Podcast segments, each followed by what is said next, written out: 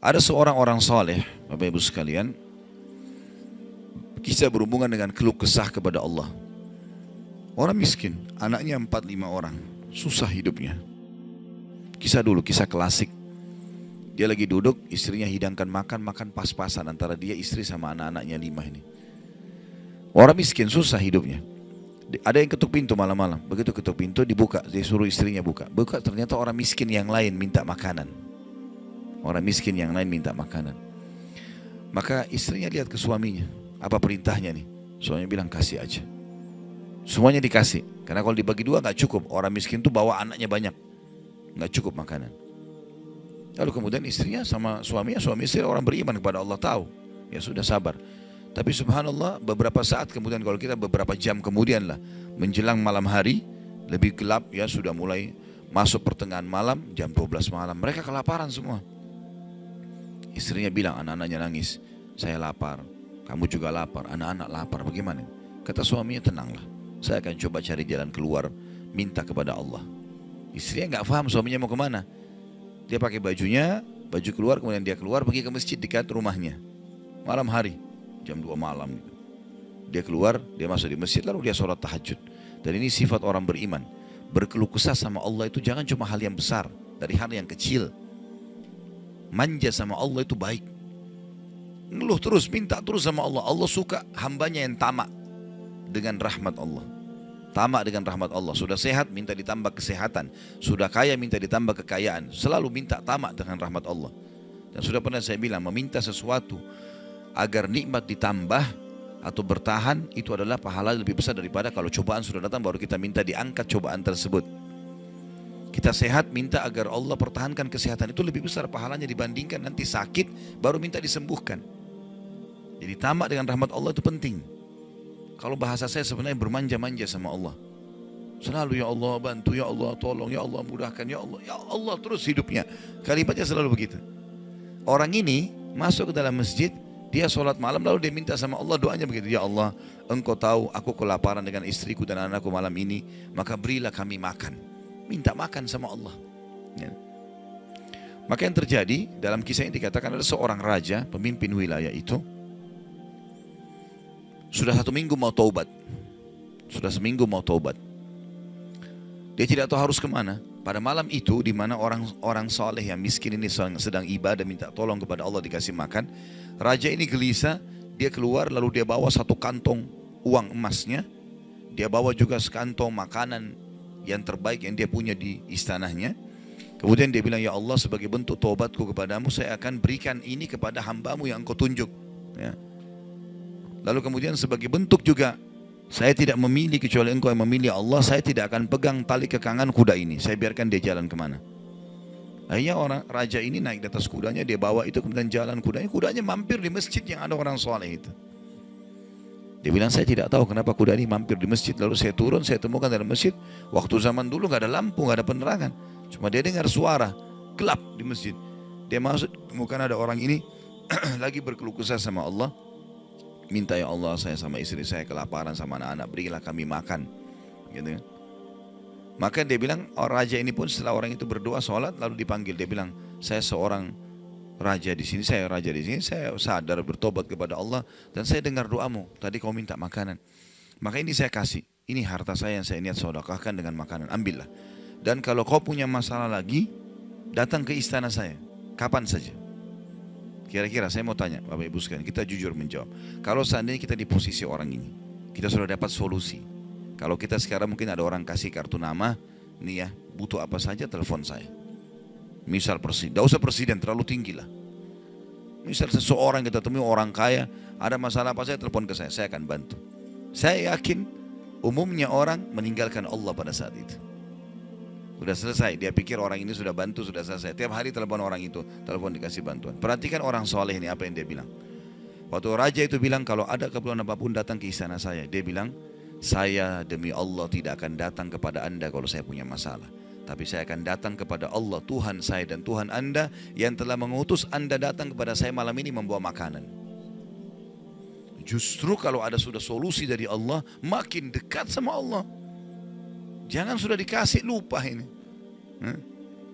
Ini poin penting bagaimana kita jaga berkeluh kesah kepada Allah. Jadi jangan berpikir Bapak Ibu sekalian, masa sih saya bisa sembuh hanya karena saya sujud? Masa sih saya bisa mendapatkan keturunan hanya karena saya sujud? Ini kesalahan ini. Justru harus kita fahami kalau itu bisa. Dan Allah punya cara. Setiap jawaban Allah kalau datang itu sesuai dengan sistem atau sunnatullah yang telah Allah ciptakan di alam kita ini. Misal saya berkeluh kesah, ya Allah sendal saya putus gantikanlah. Sahabat begitu ya. Para sahabat Nabi itu kalau sendalnya putus, ya Allah sendal saya putus gantikanlah. Allah nggak lemparin sendal dari langit. Nggak mungkin. Tapi apa yang terjadi? Allah gerakkan sesuai dengan sistem yang ada. Allah buat ada orang lain melihat kita kesian dikasih sendal. Atau dia dapat duit dia bisa beli sendal. Jawabannya Allah begitu. Dalam bentuk sinyal datangnya. Jadi harus peka menangkap itu. Kemudian selanjutnya Tentu juga yang ini tadi contoh kisah orang yang berkeluh kesah kalau berhubungan dengan cobaan dari Allah ya. Dia tidak keluh kesah kecuali kepada Allah. Sekarang kita masuk ke contoh kalau cobaan dari manusia. Tadi saya bilang orang digunjing, orang dihina, orang difitnah segala macam. Dia tidak balas kebodohan dengan kebodohan. Jangan pelanggaran dengan pelanggaran. Pasangannya selingkuh, dia juga selingkuh. Dua-dua dosa. Dua-dua dihukum sama Allah. Tidak ada urusan sama kita itu. Tidak ada urusan sama kita. Ya. Maka kisahnya seperti misalnya Abdullah bin Abbas radhiyallahu anhu pernah lagi jalan dicaci maki oleh seseorang tanpa sebab ini. Datang tiba-tiba caci maki dia.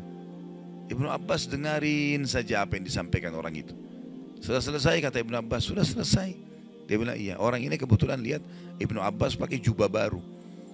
Ini kamu itu mentang-mentang sahabat Nabi, kamu itu pakai jubah mahal-mahal segala macam. Hasut, orang hasut gitu. Tiba-tiba bayangin kalau kita lagi naik di mobil orang ketuk kaca. Kamu kenapa pakai mobil baru? Kamu kenapa? Apa urusannya sama orang ini gitu? Mungkin kita marah-marah sama orang ini. Ibnu Abbas diam, didengarin semua sudah selesai. Karena tidak mungkin tergerak orang ini mengucapkan sesuatu kecuali memang ada sebabnya. Dia biarin, sudah selesai, sudah selesai kamu sudah. Baik, dibuka jubahnya, ini ambil hadiah buat kamu.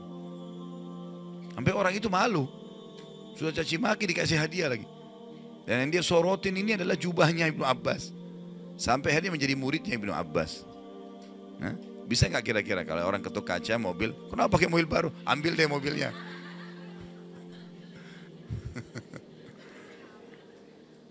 Baik, kisah yang lain Ali bin Hussein radhiyallahu anhu. Ini cucu Nabi SAW, anaknya Hussein. Ya. Radhiyallahu anhu ajma'in. Terkenal dengan Zainal Abidin, masyhur dengan kesalihannya. Dia pernah jalan dicaci maki oleh orang. Tanpa sebab ini. Mentang-mentang kau turunan Nabi, mentang-mentang kau begini, mentang-mentang kau begini, dicaci maki. Dia diam saja. Dia nggak bicara banyak. Didengarin. Orang-orang sekitarnya sudah marah nih. Tapi karena dia dia diam, orang diam semuanya. Sampai udah selesai dia bilang, wahai saudaraku, kalau seandainya kamu tahu lebih banyak tentang aku, mungkin kau akan lebih banyak cerita tentang keburukan. Saya ini banyak dengan keburukan, gitu kan? Kemudian dia bilang sama orang di sekitarnya, ada pegang uang, ada bawa duit. Kasih orang ini seribu dirham. Dan tunjukkan alamat kita. Siapa tahu dia punya hajat. Orang itu jadi tambah malu gitu. Ya. Karena perilaku akhlak yang mulia. Dan ini yang Islam ajarkan kepada kita.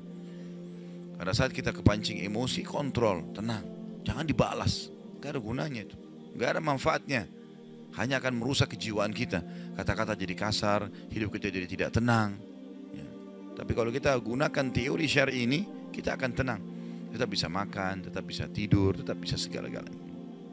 Baik kita berdoa kepada Allah SWT semoga majelis kita diberkahi olehnya dan dijadikan sebagai tambahan amal kita pada hari kiamat dan semoga saja seluruh amal yang pernah kita kerjakan yang akan kita kerjakan sampai ajal menjelang datang diterima dengan kemahamurahannya dan semoga semua dosa yang pernah kita kerjakan sekecil sampai sebesar apa pun diganti dengan kemahamurahan sang pencipta menjadi pahala dan kita mendoakan Indonesia untuk selalu makmur, damai, tentram dan seluruh muslimin bersatu di bawah bendera tauhid. La ilaha illallah Muhammad Rasulullah kembali dalam segala ibadah mereka kepada Al-Quran dan Sunnah. Dan semoga Allah juga memberikan pemimpin-pemimpin yang muslim yang adil kembali kepada Al-Quran dan Sunnah. Dan juga semoga Indonesia menjadi contoh bagi negara-negara yang lain. Dan kita selalu mendoakan saudara kita di Palestina, di Syria, di Yaman, di Irak, di Myanmar, di Ahsa, di mana pun mereka berada yang sudah tertindas. Semoga Allah ikhlaskan niat mereka terima para syuhada mereka mulakan Islam di tangan mereka dan tangan kita semua. Dan semoga Allah partisipasikan kita bersama mereka di pahala baik dengan doa, dengan harta dan juga dengan jiwa kita. Dan semoga Allah dengan kemahamurahannya menyatukan kita semua di surga firdausnya tanpa hisab. Sebagaimana yang satu kita di majelis ilmu yang mulia ini. Allah alam ini mungkin yang kita sampaikan mudah-mudahan bermanfaat. Subhanakallahumma bihamdika asyhadu an la ilaha illa anta astaghfiruka wa atubu ilaik. Wassalamualaikum warahmatullahi wabarakatuh.